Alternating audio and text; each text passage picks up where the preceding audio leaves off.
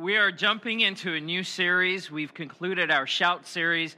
And, and right on the heels of that, uh, the Lord was just speaking to me about jumping into a series on moving into. No, we're jumping. There's a lot of jumping going on. Uh, moving into a series on prayer. Because we can declare and say, hey, we need to be a church that's shouting.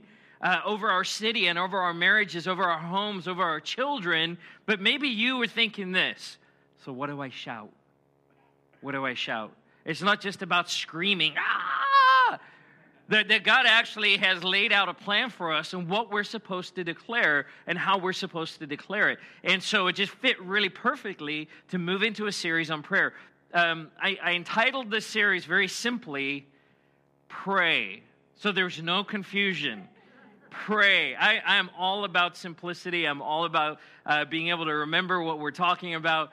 Pray. And we're going to actually be talking about prayer for the next six weeks, which, believe it or not, takes us all the way up to Palm Sunday and then Easter. So, so Easter is seven or seven or eight weeks away. It's coming quickly. Um, so, coming out of shout, talking about prayer, but I think also very appropriate for us as we lead up to Easter to be a church that's praying and really understanding and pressing into what prayer is. If I if I had to ask this question, and I'm going to ask it, uh, would you, by show of hands, who of you believe that prayer is important? Just raise your hand. All right, good. If you survey people in the United States, and there's surveys that have been done in, in, regards to prayer, if you ask people, is prayer important? Most people, Christian or not, would say, yeah, yeah, prayer is important. And I pray. Yeah, I'm a, I'm a person who prays. I, I think prayer is important. Yeah, you know, especially when, when there's a crisis. I remember after 9 11. Uh, man, the churches were full. We were starting prayer meetings and communities were coming out. Church was packed and people in crisis were just crying out to God. If you ask Christians, every Christian should say, yes, prayer is important. Every Christian should agree with that. maybe if you've been around church for a while, you've heard of uh, messages about prayer and series on prayer and read books about prayer. maybe you've heard things about prayers of agreement and prayers of faith prayers of consecration, prayers of worship and praise, prayers of intercession, and prayers of binding and loosing, which are all important. By the way, those are the six different kinds of prayer that are found in Scripture, and those weren't my points for the morning, so don't be like, oh, I didn't get it, I didn't get it. Um, and we will cover those things in the weeks to come.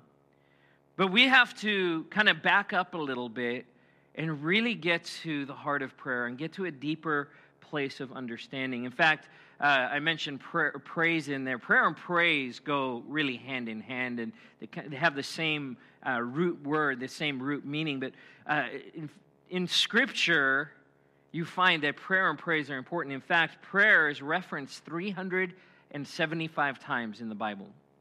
Do you think that's important? Absolutely. Praise is referenced 377 times. So, worship team, two more than prayer. No, it's. They are important. Prayer is important. But I think prayer is an area that when, when we're asked, or if you ask someone, hey, hey, do you think prayer is important? Absolutely. Well, do you pray? Oh, absolutely. Well, well, do you think you've got prayer kind of figured out? Do you know how to pray? Oh, yeah. Oh, yeah, I know how to pray. Thank you, Lord, for this food. Amen. Right? And it kind of stops there. Or we pray in these emergency situations like, ah, Lord, help. Help. And, and you know what's a good prayer to pray? Shortest prayer right there, help. And God's like, yeah, I hear you. But sometimes our prayer ends up being these, these, these in the moment kind of, I need help or I need something, right? Uh, if you have kids in your home, right, they're, they're like, they're strangers, they're not around until they need something, right? How many moms have heard this? Mom, I'm hungry. Mom, there's nothing to eat. Mom, cook a, cook a meal. No, mom, not that meal. That's not my, right? We could go on a tangent there. How, how many times do we come to God and what we think we're doing is immersing ourselves in prayer, and really we're just going, God, give me, God, I need, God, God, God, God. And, and, and again, God doesn't deny in the same way that a parent would say, okay, I'll cook you a meal. But there's a deeper sense and a deeper meaning to what prayer is. And I believe as a church, it's critical that we lay hold of it, that we understand it with every part of who we are. We need a deeper understanding of prayer. We need to be able to press in in prayer. And I really believe this is just my opinion. Didn't read this in a book or take a survey, but I, I believe, and, and part of this is evidenced even in my own walk with the Lord, that prayer is often the least developed of our spiritual disciplines. It's the place where we commune with Jesus the least. We, we understand praise, and it's, you know, I think we're surrounded. You can turn music on, you can come to worship, and you can and praise the Lord. We, during, during our pre service prayer time this morning, we did an exercise where we just prayed out loud, everyone for 30 seconds. And can I tell you, that's a stretch to pray out loud in front of people for 30 seconds.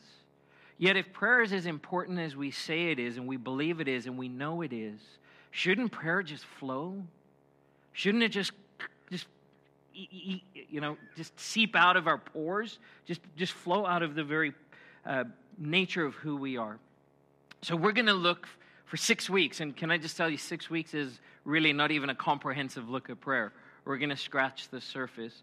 But we're going to take a look at prayer. I want to read a couple of passages as we jump in this morning into the subject of prayer. We're going to start in James chapter 5. We're going to look at 1 Timothy if you want to open in your Bibles. Um, but the passage we're going to focus on this morning is in Psalm 139. So, James 5, 1 Timothy 2, and Psalm 139. James 5, starting verse 13, says this is any of you in trouble? Ever been in trouble? Right? Yeah, we've all been there. I'm going to be very interactive today, so just kind of warm your arms up and get ready. Um, is any of you, of you in trouble? He should pray. Is anyone happy? Let him sing songs of praise. Is any of you sick? He should call the elders of the church, pray over him, and anoint him with oil in the name of the Lord. And the prayer offered in faith will make the sick person well. The Lord will raise him up. If he has sinned, he will be forgiven. Therefore, consist, confess your sins to each other and pray for each other that you may be healed. The prayer of a righteous man and woman is powerful and effective. The prayer of a righteous man is powerful and effective. I love that. And you've probably heard that passage quoted many, many times. The prayer of a righteous man is powerful and effective. Pa- prayer is powerful. We've been talking about in, in Shout how, how Jesus has given us the authority to tear down strongholds. And that happens when we shout in prayer, as we declare the things of God. The prayer of a righteous man powerful and effective. I started meditating on this scripture I was reading in. Of course, this is one of the passages that had to be a part of the, the, the, the, verses I shared because, because this is an anchor passage in regards to prayer. But I started thinking about that word, righteous. Why does he say that? The prayer of a righteous man is powerful and effective. It doesn't say the prayer of anyone who happens to throw up a prayer is powerful and effective. The prayer of a righteous man is powerful and effective. And I believe, and I know in my own heart, I, I feel this not condemnation, but there's a pressure, a tension.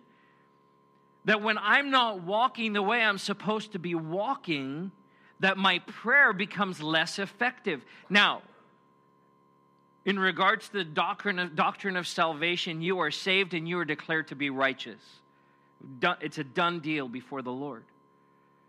But here's the thing we make decisions every day, and whether or not we're going to walk in that righteousness, whether we're going to give in to the desires of the flesh or we're going to walk in accordance to the Spirit of God.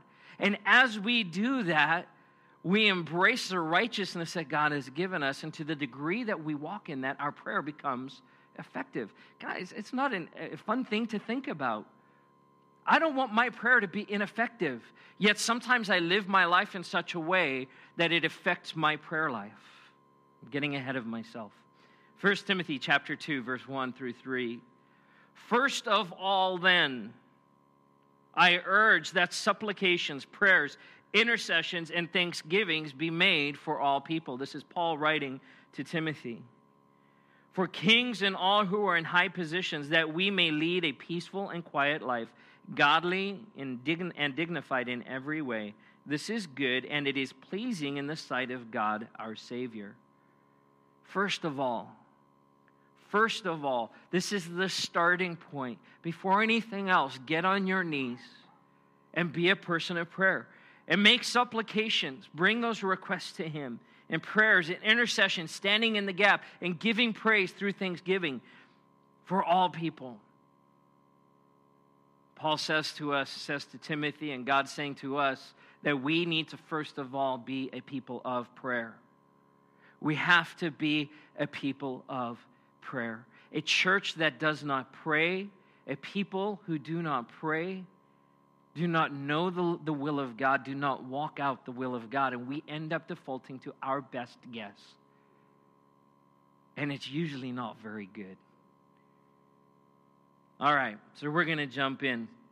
I brought a log with me today. You're probably wondering why there's firewood, and you're probably wondering why I have a lighter and wood after a week after we set off the fire alarm. Um, it's all good. We're not going to do anything crazy. When we lived in Anchorage, where it gets cold, like really cold, not like Glendora cold, Southern California cold. Um, like we walk out sometimes, oh, it's cold out here, and then I remember what cold really is. I'm like, that's actually not that bad. Um, we lived in, thank you, Minnesota. Yeah, right. You're like, I get cold. I know cold. There's cold, and then there's cold. We lived in a cold part of the world. And we bought a house up in Anchorage, and, and this house came with this awesome thing in it. It's called a wood burning stove. And it sat in the corner of the living room. In fact, I have a picture of our stove. That was our stove in Anchorage. Um, not very pretty, but I got to tell you, in December and January, man, we were all huddled around that thing like it was a big screen TV. now, I, I grew up in Africa where it doesn't get cold. It doesn't even really get cold. Like there's, we get frost a few times, kind of like here. So we moved to Anchorage, and I have to now acclimate and adjust to living in this cold environment. And we buy this house, and it has a wood stove. I'm like, this is awesome. I need to go buy wood. And so I started asking around. I asked people, like, where do I buy wood? And they gave me this weird look, like, what? You live in Alaska. You don't buy wood. You take your truck, you drive out of town, you cut down a tree, you bring it home, you chop it up, and you stack it. And you do that all summer long so that in the winter, you don't run out. I learned that one the hard way as well. Cutting down a spruce tree in the middle of winter when you got snow up to here, not, not so much fun. Um, we learned to use this stove. This stove was like the Cadillac of stoves. Now, you might not look, think it looking at it, but it was. This was a Quadra-Fire 2000. Just everyone say, ooh. All right. It was a Quadra-Fire 2000. Quadra-Fire, it had four burning zones. Four burning zones. It was actually a clean burning stove, and once it got up to temperature, there was almost no smoke coming out of the stack. It burned all of that carbon. It was very efficient. And when it was when it was humming, when it was when it was heated up, we would turn the, the heat off to our house and it would be a balmy 80 degrees. This is when it's negative 15 outside. We would get home from church on Sundays and we, we met in a school kind of like this. And I tell you what, set up and tear down at negative 15, now that is an experience. We get home from packing up church and we'd just be chilled to the bone. And we would circle up around the, the, the fireplace. In fact, the, the window right behind that is the only window in the summer that sun would come through. And we would lie in the sunshine in front of the fireplace and dream that we were on the beach. And it was like we were all, the dogs and everyone, just in front of that fireplace. That fireplace was amazing. But I had to learn how to use it. Fact, you would get it started, and it would take a couple of hours to get really warmed up. And that thing, that whole casing around it would just get super hot. And you could adjust the vents in it, and you could put one log in it, one good birch log, and it would burn for hours. And it would just keep going, and you just keep feeding that fire, keep feeding it. Singing about prayer this morning in our prayer lives. You know, prayer is kind of like this stove. Prayer in your life is like this wood stove. It's designed to radiate the Spirit of God in your life. It's supposed to affect every part of who you are. He wants to warm you, He wants to, to bring light into the darkness. He wants to just touch your life, He wants you to gather around and just be close. See, but here's the problem that stove was useless if I didn't light a fire in it. In fact, it was just kind of ugly. By the way, we didn't pick the tile that came that way. It wasn't our favorite. Hello, 1990s. Um, it was ugly, but man, in the winter, we loved that thing. We had to get a fire started, and the way we would start a fire is you get some kindling and you build a small fire, and then that fire would get a little bit bigger, and you put bigger logs. You've all built a fire. You put bigger logs in there, and then eventually there's a good bed of coal, and then you can shove it full of some logs, and, and you're good to go. And that thing's going to keep you warm for a while. You know, I think sometimes we approach prayer like this God's saying, I've given you a furnace, I've given you a wood stove. And what we do is sometimes we come to prayer and we take a log and we go, Hey, Lord, I've got this big thing that's going on in my life, and I need you to care for it. Could you, could you just take care of, of what's going on in my life? Please, Lord. Do, don't you hear what I'm saying? I'm, I don't want to create too much smoke. It's not going to happen. Now, eventually, if I stand here long enough with this lighter, yeah, you're going to get a bit of a flame but it's not going to consume this thing. And it's really just going to be more frustrating than anything. And so, what happens a lot in our prayer lives, especially in the West, is that we come to God when we need Him for the big things. And then we're like, oh God, oh God, where are you? And He's like, listen, if you've been stoking the fire, the big things wouldn't be big things. If I threw that log into that, into that fireplace when it was hot, I mean, that, that window would just be glowing red. Throw that thing in there, close the door, and it just go, and the whole thing would be just on fire. We come to the Lord and we throw up these prayers like, hey, Jesus, I need you. And then the rest of the week, I'm good. I'm good. I, I, Lord, thank you for the food. Lord, thank you that that, I'm blessed. Lord, would you fix that person over there? Lord, would you cast a demon out of that person, whether they know they have it or not? But I'm good, Lord.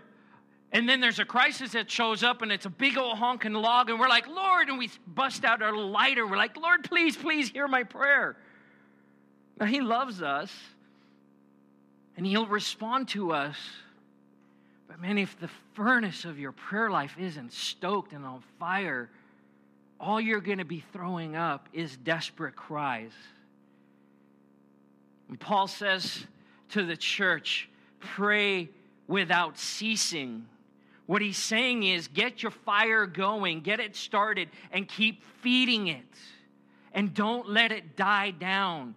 In the winter, oh man, we would we would keep that thing going, and I would get up in the middle of the night and throw one more log, and we would turn it way low, and it would just kind of just glow all night.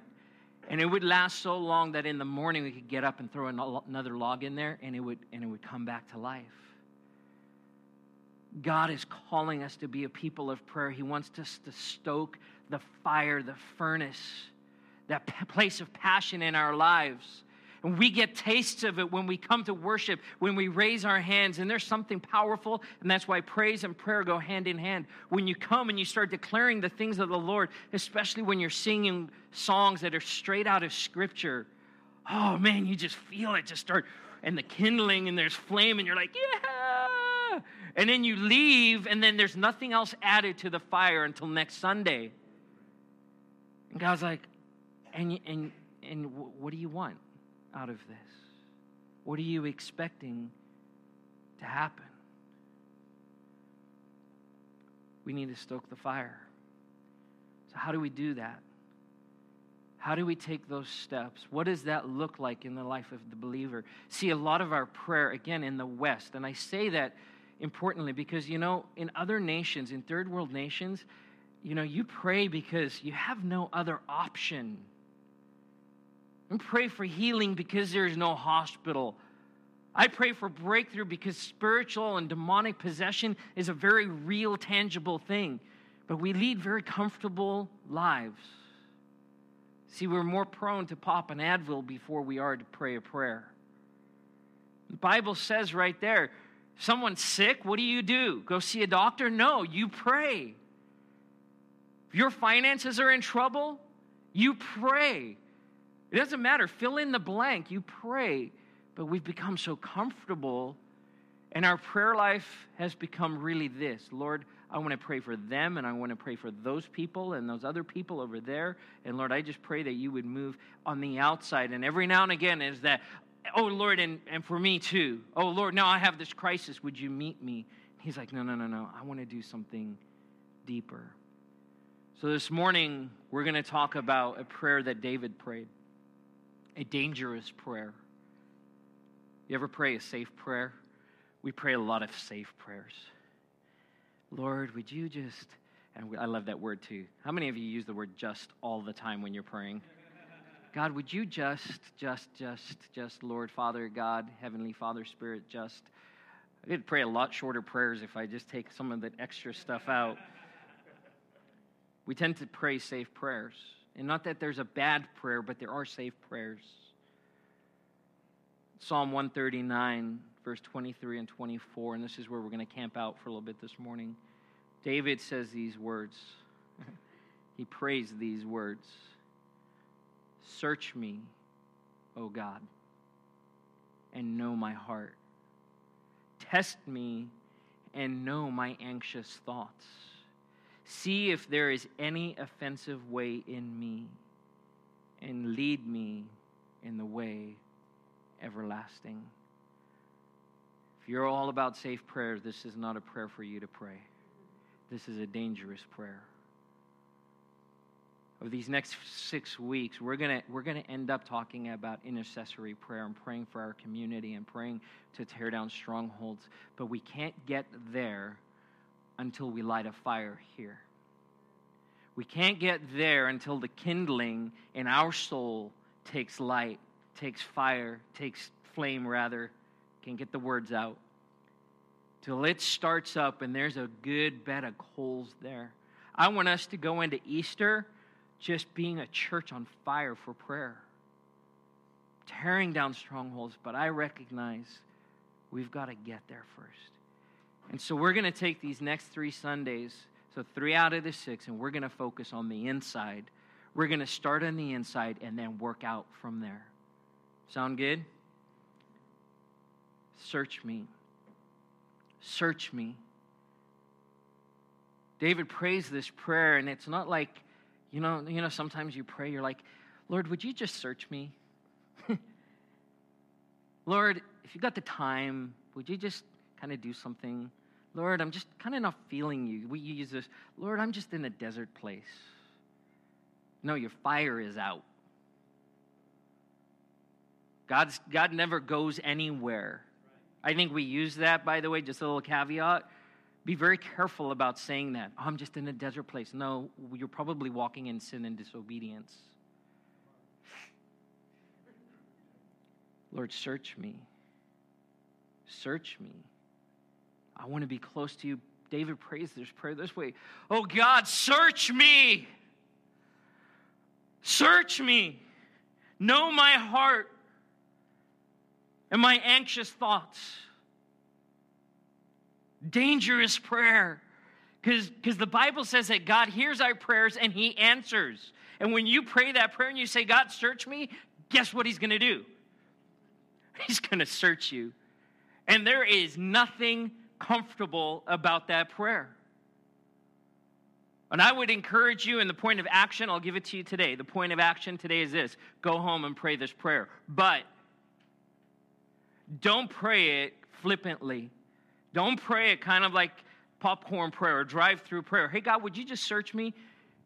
Only pray this prayer if you're ready to hear from the Lord. God, search me.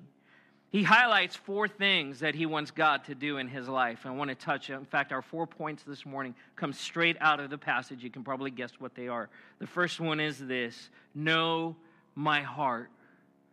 Know my heart. Search me, God, and know my heart. Now, let me just address what you may be thinking. Doesn't God already know my heart? Yes, He does. You know who doesn't know your heart? You. You. Any, any liars in the room? If you're a liar, would you just raise your hand? Come on, raise it high. Keep it up. Keep it up. All right. Now, some of you are like, this is a trick question. This is a trick question. All right. I'm going to, we're all liars. Now, I'm not talking about maybe you're a habitual liar and you're lying about everything, or lying on your taxes. Don't lie on your taxes. as tempting as it may be, and however justified you might feel. All right, lecture over. We're all liars, and you know who we lie to all the time? We lie to ourselves. We lie to ourselves. I do it every day, and I catch myself going, No, just, just do this. When you catch yourself lying to yourself, just out loud say this Liar, liar, pants on fire. and people will think you're crazy. We are all liars because we're all born into a sin nature. We've been redeemed by the blood of Jesus Christ. Hallelujah. But I still have a flesh that it is, is battling with my spirit and that is seated, deeply rooted in my heart. See, because you know your heart, and maybe not fully, God knows your heart, but your heart is the one thing that really you can keep to yourself and never show anyone else. So when David says, Search my heart, what he's saying is, God, would you go to the deepest part of who I am, that part that no one ever sees, that no one else knows about, then the parts that I'm not even fully aware of? Would you go there? Dangerous prayer. Know my heart. See, people will say this oh, oh that person, they, they, they just they basically have a good heart. They have a good heart. She has a good heart. She's not very nice, but you know what? She's got a good heart. Yeah, he's kind of a grump, but he's got a good heart. No, he doesn't. He actually has a wicked heart, and so do you. How do I know that? I'm not just like throwing stones here. Bible actually tells us in Jeremiah chapter 17, verse 9 and 10, the heart is deceitful above all things. Oh, and it's beyond cure. It's deceitful above all things and beyond cure. Who can understand it? I, the Lord, search the heart and examine the mind to reward a man according to his conduct, according to what his deeds deserve. Okay, so let's back up here. Every one of us will stand before the judgment seat of God and give an account for our lives. And you know what he says? He's like, I'm going to look at your heart. And we think, well, I'm just a good person. I did good things. God's like, no, no, no, no. I'm going to look at your heart. And your heart will reveal. So even if you do a good thing with a bad heart motive, God knows. How many have, have ever, I'll, I'll just raise my hand. You don't have to keep raising your hand because I just assume it's everyone. Um, how many of us have ever done something that seems nice and kind and a blessing, really only with selfish motivation?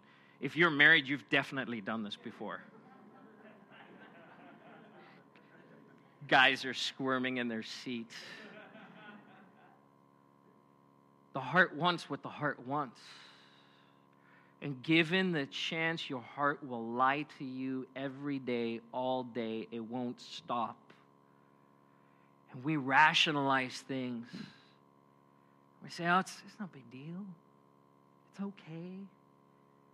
I'm not a gossip. I'm just sharing a prayer request. I, I, don't, I, don't, I don't have lust. I don't have a lust issue. I just I, I appreciate a good physique. I'm not, I'm not greedy. I'm not greedy. I just want that thing over there. There's no way to even get around that one. Jesus said, He made this statement. You've heard it said, don't do this, don't do this. He said, but I tell you what, if you out of your heart think these things and look in a certain way, you've already done it because your heart reveals who you really are. Your heart reveals who you really are. And the problem is, is so many of us know what's in our heart, and we know that it doesn't line up with the rest of our lives. And right there, our prayer life becomes ineffective because you're not a righteous man. See how that ties together? God says, deal with your heart. Search my heart. Search my heart, oh God. Go into those places, right? It's like this Lord, search my heart. So he's going to go, oh, yeah, that, that thing over there. He's going to get a big old flashlight out. Huge, huge halogen lamp. And he's going to those places and he says, that thing right there, that thing right there isn't surrendered to me. That thing right there, you're holding on to that. Oh, you think that's hidden in the dark place of your heart? I know about it. When you pray this prayer, search me and know my heart, God will show you things about yourself that you might not even remember or know that you had. The result of a search me prayer, know my heart, is a I didn't even know. What I love about this is that God's heart isn't to, to condemn you, He actually wants to free you from your own heart. That we celebrated communion this morning, the blood of Jesus was shed, right? For the forgiveness of sin. It's no coincidence, by the way, that when he's talking about the heart, what does the heart do? It pumps blood, life to your body. His blood overcomes. His blood frees. His blood breaks free, breaks those chains. God, search me. Not a safe prayer, but church, if we want to grow, if we want to be effective, it's a necessary prayer. It's a critical prayer. Excuse me for a sec. Someone brought me Starbucks. How cool is that? And I needed it this morning. Second thing is this. So, know my heart, number one. Number two, reveal my fears. Re- reveal my fears. Test me and know my anxious thoughts. You anxious about anything? Anyone in the room? Told you I was going to ask for a lot of response. Anyone anxious about anything? All right, some of you are like, just it's peace, right on. I get anxious all the time. Sunday mornings, ooh, buddy. know my anxious thoughts. What do you fear? What do you fear? What are the things in your life that you wake up in the morning going, oh, I have to face that thing. I have to deal with that. I don't know how that's going to turn out. Relationships, finances, health. What do you fear? Where is anxiety in your life? Where does it evidence itself in your life? When, when David cries out to God and says, Know my anxious thoughts, he's asking God to expose something, to reveal something. And it's this the places where we fear, the places that we have anxiety, are the places that we're, where we're not trusting God. See, fear and faith don't go together. And I can't walk in fear and faith at the same time. It's impossible. I can't walk in fear and faith at the same time. So when I pray, Lord, would you reveal my fears? What I'm saying is, God, would you take those things that are not submitted to your lordship in my life and would you take control of those things? Would you show me where I am not walking as a person of faith? For God has not given us a spirit of fear, but a spirit of love, of power, and of a sound mind. I could do with a sound mind. See, because my heart affects the way that I think. It informs those things. And so when my heart is anxious, isn't it amazing you feel stress right here? Lord, reveal my reveal my fear. Show me what those anxieties are, those things that I need to bring under your lordship. The places of greatest fear in our lives are the places where we're tr- places where we're trusting God the least. The places of our greatest fear are the places where we're trusting God the least. It's those places where stuff happens and we throw up a log. God, I, I can't do it, but could you just, I, I'm, I'm out of options. And he's like, I was your only option the entire time. What made you think you could figure it out? It's this. Oh, I got this. I got this. Right? In, in regards to the heart, I'm all good. No, you're not. In, in regards to fear, I got this. No, you don't.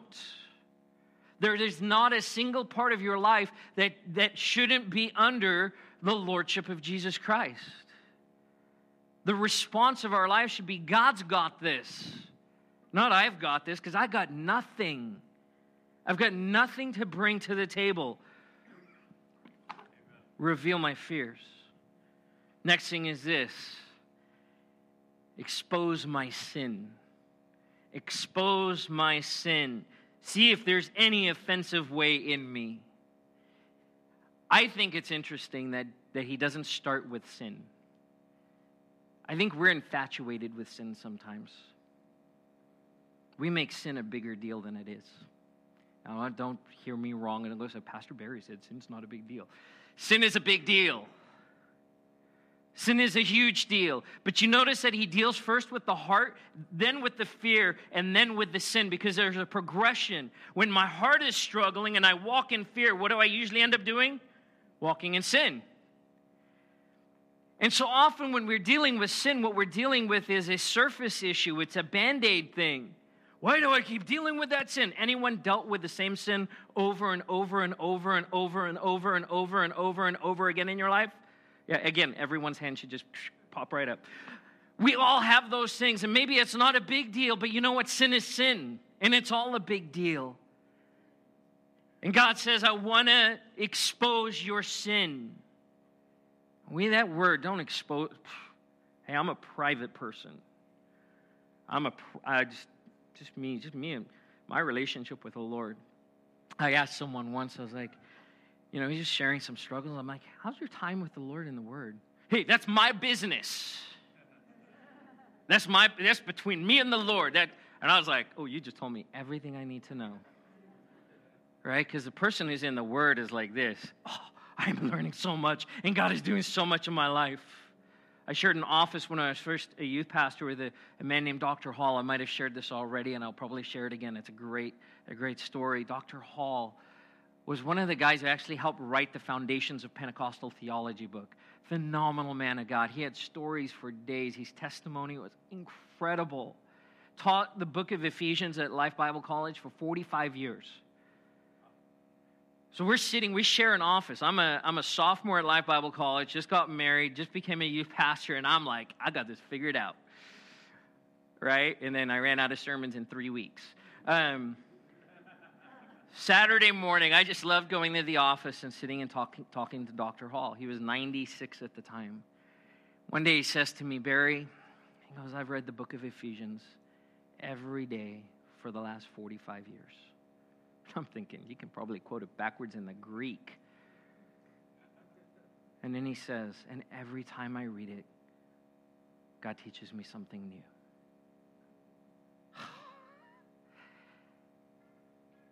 expose my sin.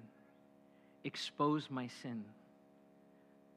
Expose my sin, not because God doesn't care and He wants to put you in a vulnerable place in front of people. Sometimes we're like, oh, but Lord, people knew. They'd reject me. They'd hurt me. And God goes, no, no, no, no. This is all about you being healed. And I just say, yes, Probably some of you have been in a place in the body of Christ where someone has used your sin against you. Can I just say I'm sorry? On behalf of church, other church leaders, I want to stay in a place and say, please, please forgive me and other pastors that have wronged you. That's not what God's church is supposed to be. That's what the, not what this fellowship. This should be a place where anyone can walk through those doors and go, "Hey, listen, I'm here this morning and here's what I'm dealing with. Here's what the reality of my life is. And then no one would be like, whoa. That our response would be one of an embrace because that's what God does for us. So when David says, Lord, expose my sin, what he's saying is, Lord, shine a light on those dark areas of my life so that I can walk in wholeness because I can't deal, uh, walk in healing and health and strength and I, until I know what the issue is. And he might highlight stuff in your life again that you're like, I didn't even realize that. You might be thinking right now, I'm good. You're not. See, because because once you've dealt with the big issues, right, we, we kind of categorize sin. Like there's the big stuff. And then there's this scale that goes down, and then it's like, yeah, it's like that thing. And God's like, I'm as concerned about the pebble as I am about the boulder. And so any believer who says, I'm good, I'm in a good place, God is God's like, oh no. Well, you just dealt with pride, so you're right back over here again. Lord, expose my sin. Can I say this is a daily prayer too? It's a daily prayer. Lord, expose my sin so I know how to walk in health. It says confess, confess, right? Confess your sin. James says that. Confess your sin and then do what? Judge each other? Right? Be like, ooh, right? The Pharisees were like, God, I thank you. I'm not like that person. No, confess your sins to each other so you can be prayed for. So that people can come alongside you and pray for you that you might find what? Healing. But you can't deal with it if you don't see it. Expose my sin. And then finally, this morning, lead me in your ways. Lead me in your ways. Know my heart, reveal my fears, expose my sin. And once I've got that all dealt with, Lord, today lead me in your ways. Lead me in the way everlasting. David understood eternity. David understood the kingdom of God. Not just for this lifetime and not just for today. God, would you lead me today in the way everlasting? Jesus said it this way Seek first my kingdom my righteousness, and then all of these things will be added to you. Lord, cause me to be a kingdom minded person. Cause me to be a person who says, What does God want first before what do I want? Because those things are very often at odds with each other. Why? Because my heart is deceitful, and my heart will tell me I need something. And God's like, No, you don't. Yeah, but God, no, you don't. And as you start doing this, God's it'll become clear and you start seeing, okay, Lord, this is what you're calling me to do. This is how, Lord, that doesn't make sense, but I know that it's in line with your word. God, I don't understand why you're asking me to do this or make that decision. It, it goes in the face of what the wisdom of this world is, but I trust you because you know my heart. You've, you've revealed, uh, revealed my fears. You've exposed my sin. And now I'm just going to trust you. At that point, in the fireplace of your soul, in the, in the wood burning stove of your soul, God has now kindled a fire. He's kindled a fire. It's not a log yet. There's just a flame and there's heat starting to emanate. And I tell you, if you pray this prayer not just once a month or once a year, I prayed, I prayed my search, my search me prayer daily probably multiple times a day. God, search me. Search me. I was faced with something this week where, uh, an area of my life where I tend to be easily offended. Anyone else get easily offended places? All right, you guys, you're all thinking about the Super Bowl already. We all have those areas. We all have those areas where we're easily offended. And our heart gives us permission to be offended. I was struggling this week with something that happened, and man, my flesh was like, "Yep, there we go again. It's the same thing as when you were 13 years old." And those, that's that same thing happened then.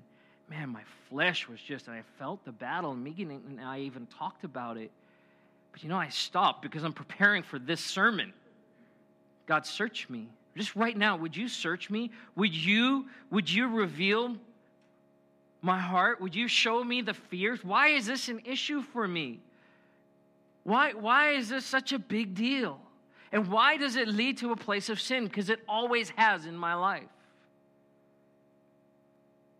God searched me. And you know what? The Lord was faithful. And He's like, Barry, you have a fear of rejection. You have a fear of rejection. You have fear that people just won't like you. And really, it's an identity thing. And Megan and I were able to stand in our garage and pray and talk. And you know what? Instantly, God said, You know, I'm going to break that. And I went to bed that night over something that could have caused me to lose sleep. I had a great night's sleep.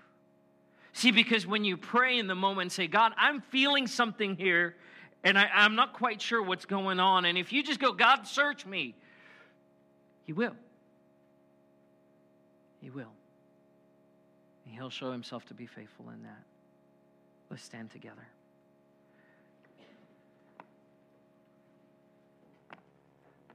It's a dangerous prayer to pray, but I want to invite you to carefully carve out some time this week, today, tomorrow.